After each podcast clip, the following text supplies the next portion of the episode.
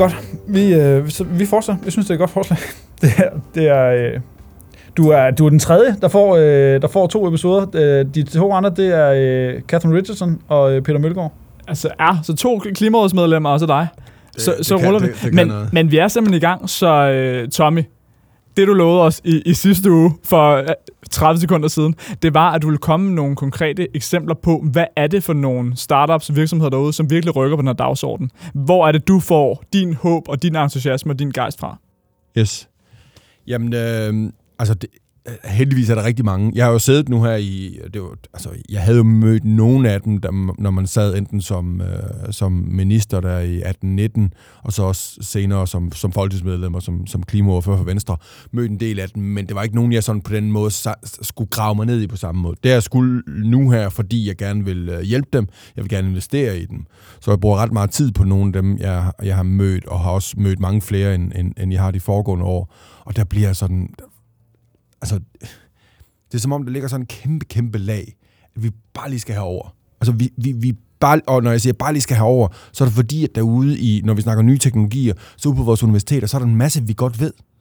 Der er en masse, hvor, hvor videnskaben er afklaret. Det er, jo, det, er jo, det er jo et spørgsmål om, vi kan lave pyrolyse, altså brænde øh, alt muligt af, så, øh, så vi så får biokul ud og en olie ud, og, og binder CO2 på den måde. Det er jo, det er jo et spørgsmål, det kan vi godt. Det vidste i utrolig lang tid. Og nu begynder der at være en masse startups, der, der faktisk kan få pengene, fordi investorerne begynder at ændre deres syn på det her, til at få det til at ske. Og dem kan du nævne inden for andre, det kan du nævne inden for fødevare, det kan du nævne inden for batteriteknologi og nye materialer.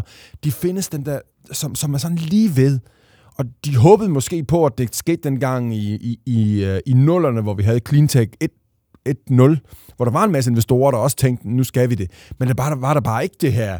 Der var der måske 1%, der ville købe produkterne. Og der var ikke sådan nogle makrotendenser i økonomien på, at det her, det er jo fuldstændig anderledes nu. Nu er der en hel verden, der står og råber på de her løsninger.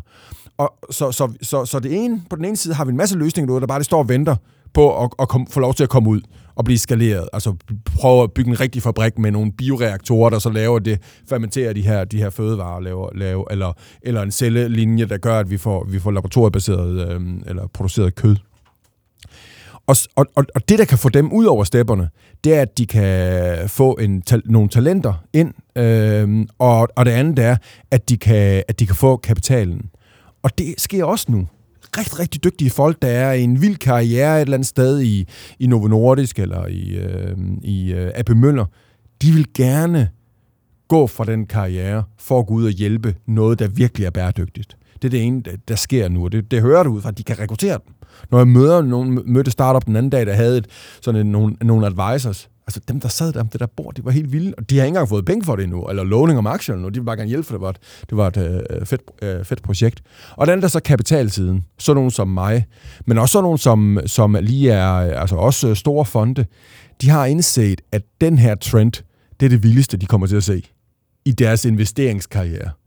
For når du skal omstille en hel verden, så er det jo alle, alt, hvordan laver vi de her øh, bordben, den her ledning, den her mikrofon, alt, hele værdikæder skal laves om. Og når hele værdikæder skal laves om inden for sådan en forholdsvis afgrænset tidsperiode, så betyder der også nogle gigantiske muligheder for at nogle nye virksomheder opstå. Og det har de indset, og derfor de, så, så, så det her, det går også op i en højere enhed. Vi har en masse viden, som vi bare ikke har fået ud og virke endnu. Det ved vi godt, så det er ikke sådan, at vi skal starte forfra med grundforskning.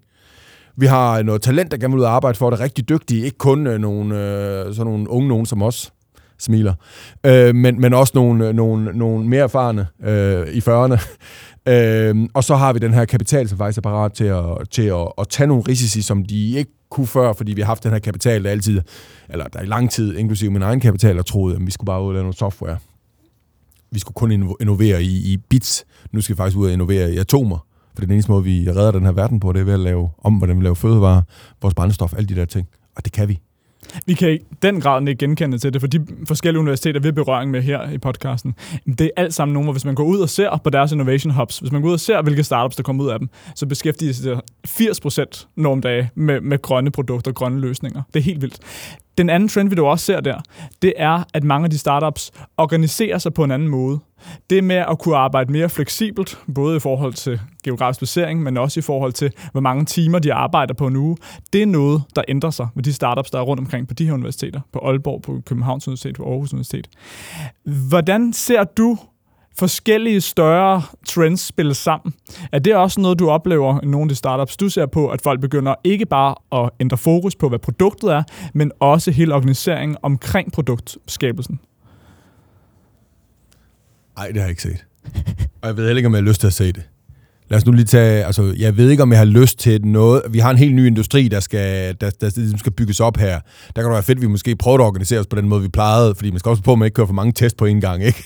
Så nu prøver vi både at redde verden, og lade folk selv bestemme, hvordan de vil holde ferie, om de vil arbejde om mandagen eller tirsdagen, og så også organisere det, og ikke have investorer, men bare køre det hele på en blockchain, ikke? Der kan det godt være, at jeg bliver sådan lidt, skal vi nu ikke lige tage en ting ad gang, red planeten, og så kan vi finde en anden måde at arbejde på. Sagt lidt i spøg, men, men nej, jeg synes ikke, jeg har set det specielt altså, øh, på, på de her for eksempel øh, klimastartups eller bæredygtighedsstartup, at, at det skulle være, at de er mere øh, hvad skal man sige, åbne eller øh, til, til, til, til også at hvad skal man sige, organisere sig på en anden måde. Jeg tror faktisk nok, øh, altså det, det der hedder Web 3.0, øh, altså det, det tror jeg nok mere netop er noget, der kan ske de steder, hvor vi har, du ved, en million gange kørt en produktudvikling en gang på at bygge et nyt stykke software, få det ud på internettet, markedsføre det på Facebook, bla bla bla.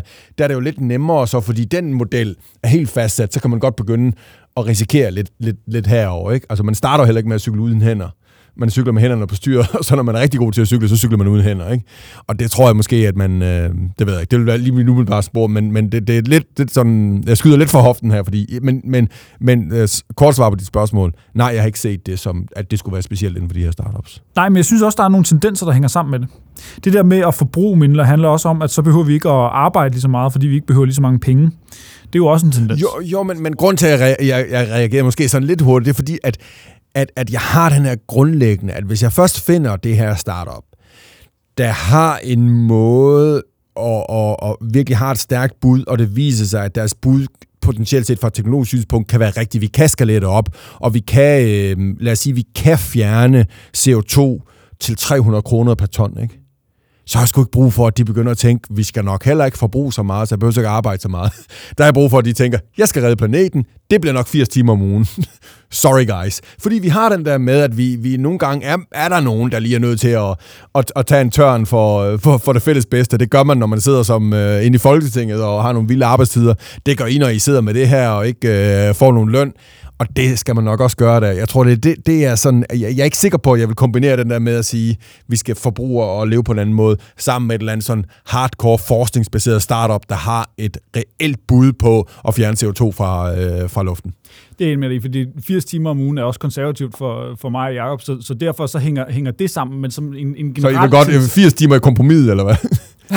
Når man skal forbruge mindre og slappe lidt af ja, og se sin familie, så er det 80 timer. men det, det er ikke sikkert, at det er de nye startups, dem som du er interesseret i at investere i, det er ikke sikkert, at det er dem, der skal, der skal bane vejen for den tendens. Men, men er den ikke et sted i, i samfundet, trods alt? Altså, at, at vi begynder at at arbejde lidt med. Altså det er ikke på det tidspunkt, vi optager den her øh, podcast, er det ikke en uge siden, at øh, sundhedsrapporten, eller helbredsrapporten, hvad den hedder, mm. øh, er, er kommet ud, og øh, understreger, at, at øh, mere end halvdelen af øh, unge piger føler sig stresset. Jo, og, det, og jeg bliver virkelig, øh, altså, jeg bliver virkelig bekymret, når jeg læser det. Øh, jeg er ikke sikker på, at det kommer fra, øh, altså for eksempel det der med, hvordan ens arbejdsliv er indrettet. Jeg tror, for det kommer fra alle mulige andre steder, især øh, sociale medier, perfekthedskultur og sådan ting. Jeg tror faktisk, det der med at have en ramme og sige, at du skal skulle være her i 40 timer om ugen, og ikke bare selv kan bestemme. Altså, hvis man gik til nogle af de her og sagde, nu må du også selv bestemme, øh, hvordan du vil tage ferie og sådan ting. Du skal bare vide, vi har utrolig stor forventning til dig, men du bestemmer selv, hvordan du vil øh, holde ferie og sådan ting. Du kommer ind de dage, du gerne vil og sådan ting. Så er der bare mere diffust Altså, og det er den der, øhm, hvad hedder det diffusion, hvis man skal sige det. det. Det der, at vi ikke helt har nogle svar, rammerne bliver mere og mere flydende, der tror jeg faktisk, det kunne være en styrke at have et formål og, en, og, og, og, og, og lidt øh, fast rammer, og hvis formålet så kunne være at redde planeten, ikke? eller, eller øh, andre, øh, selvfølgelig også andre af, af bæredygtighedsmålene øh, Øhm, SDG'erne, så, øh, så, så tror jeg faktisk godt, det kunne, det kunne gøre noget. Men, men jeg, jeg sidder ikke, øh, du kan se en gammel episode, eller I kan se en gammel episode af, af Løvens Hule, hvor jeg ender med nærmest i en diskussion med Jesper Buch, hvor han kører lidt den der med, at de skal bare knokle 80 timer og øh, kick ass. Og jeg er sådan mere på, ja, der er mange forskellige måder at bygge øh, og være iværksætter på, og man behøver ikke, man kan sagtens være iværksætter øh, med to små børn, fordi man også godt kan indrette. Faktisk er det måske nemmere at være iværksætter med to små børn, i stedet for at være, være produktchef i en stor virksomhed, fordi at du faktisk har noget fleksibilitet, og det er jo tit fleksibiliteten, vi har brug for, så det er ikke nødvendigvis timerne, vi tæller. Det er det, at jeg godt selv kan bestemme. Jeg har ikke en chef, der fortæller mig, at nu er klokken, øh, nu, nu skal du være med i det her styregruppemøde, selvom klokken er 16.30. Nej, klokken 16.30 vil jeg gerne hente mine børn. Øhm, og så arbejder jeg fra 20 til 23 igen på mail, og har et par kald med dem, jeg arbejder sammen med i New York. Altså, det, det, er sådan, det, det er sådan lidt den måde, mit arbejdsliv har været på, ikke? og det, det er også det, man kan som, øh, som, som iværksætter. Ikke? Så det, det tror jeg sagtens, man kan kombinere med, med, med, med, med, med, den her, med den her type. Jeg tror, vi har meget fokus på, hvordan medarbejderne ligesom har overskud til at kunne lave så mange ændringer i deres egen adfærd i fritiden i virkeligheden. Og jeg tror, noget af grundtanken er, jamen hvis folk arbejder lidt mindre, er lidt mindre stresset, jamen så kan det være, at de har mere overskud til rent faktisk at sige, wow, okay, hvordan var det nu, man lærte den der veganske ret? Hvordan var det nu, man lærte at lave den, i stedet for bare at lave den samme kødpizza, som man plejede at lave? Og den, den, okay, den, den køber jeg. Det synes jeg er et godt argument. Jeg tror bare ikke, jeg, jeg tror bare, jeg er lidt, altså, jeg drømmer jo om, og det gør I jo også, at, I, at, at, vi, at vi, vi, vi har nogen, der bliver, altså, vi skal have nogle, nye, vi skal have nogle klimamilliardærer, ikke? altså, vi, vi har snakket om, at vi har IT-milliardærer, ikke? Og vi har sikkert, vi har tøjmilliardærer og sådan ting. Klimamilliardærer skal vi også have, det er helt okay, at nogen går ud og bygger nogle kæmpe virksomheder, og det kommer der til at ske. Altså, vi kan vel, vel måske kalde Elon Musk en af de første sådan, ja, vi har en. klimamilliardærer, ikke? Ja, det er også helt ekstremt, ikke? Men, men, men det er det, vi kommer til at se inden for det grønne. Vi kommer til at se så kæmpe store virksomheder blive brugt. Jeg skulle se øh, en, øh, mødte en af stifterne fra noget, der hedder Sologen, som er en, en, øh, en virksomhed i Texas. De har selvfølgelig placeret sig i Texas, i Houston, fordi at der findes der en masse fra den ke- petrokemiske industri, der ikke skal arbejde med petrokemi længere. De skal arbejde med kemi, men ikke baseret på, på øh, petro, altså på olie, men på for eksempel celler. Det er det, de gør, og de er ved at bygge en ret stor virksomhed. Altså på fire år, de byggede en, der måske kan konkurrere med Bayer og BASF og alle de andre store kemivirksomheder, og simpelthen udkonkurrere dem. Det er en trilliardindustri, ikke? Så det kommer til at ske det her enormt store, og jeg er ikke sikker på, så tilbage til mine pointe før, at det, det er ikke lige der, at jeg har brug for, at, at, at hvis jeg var investor der, så ville jeg sige, jamen, jeg skal nok lave din veganske mad, kære, kære direktør, ikke? Øh, hvis du kan redde øh, den kemiske industri fra at, at stå for 8% fra, af verdens øh, CO2-udslip, ikke? Det lyder som, vi kan lave et kompromis her, Tommy, der hedder, at det, vi først tager et skridt, der handler om at, at redde verden, og derefter ja. vi næste skridt, der handler om at redde menneskene, der bor i den. Det, det, det, det synes jeg er rigtig, rigtig, rigtig, rigtig godt kompromis. Og vi kunne måske lave det sådan, hvis du, hvis du sådan er på vej til at, at fjerne en gigaton, så knokler du bare igennem. Så passer vi dine børn og laver din veganske mad. Er du under en gigaton, så må du skulle lige øh, slappe af og selv lave den veganske mad. Det er en, øh, en beregning, vi skal til at lave så her. Ja. Det synes jeg bare, vi kaster Hvor os ud stor i. indflydelse har kommunikation? Selvfølgelig. Ja, ja. Nå ja, selvfølgelig ja. Og, øh, og meget går jeg ud fra, men, øh, men det er ikke noget, jeg har talt på endnu. Uanset, så tænker jeg, at det her det er en form for appendix til vores, øh, til vores første primære afsnit. Og jeg tænker i virkeligheden bare, at vi vil sige kæmpe tak for, at øh, du kommer ind, Tommy. Altså, virkelig stor fornøjelse. Fedt. Dejligt at være med.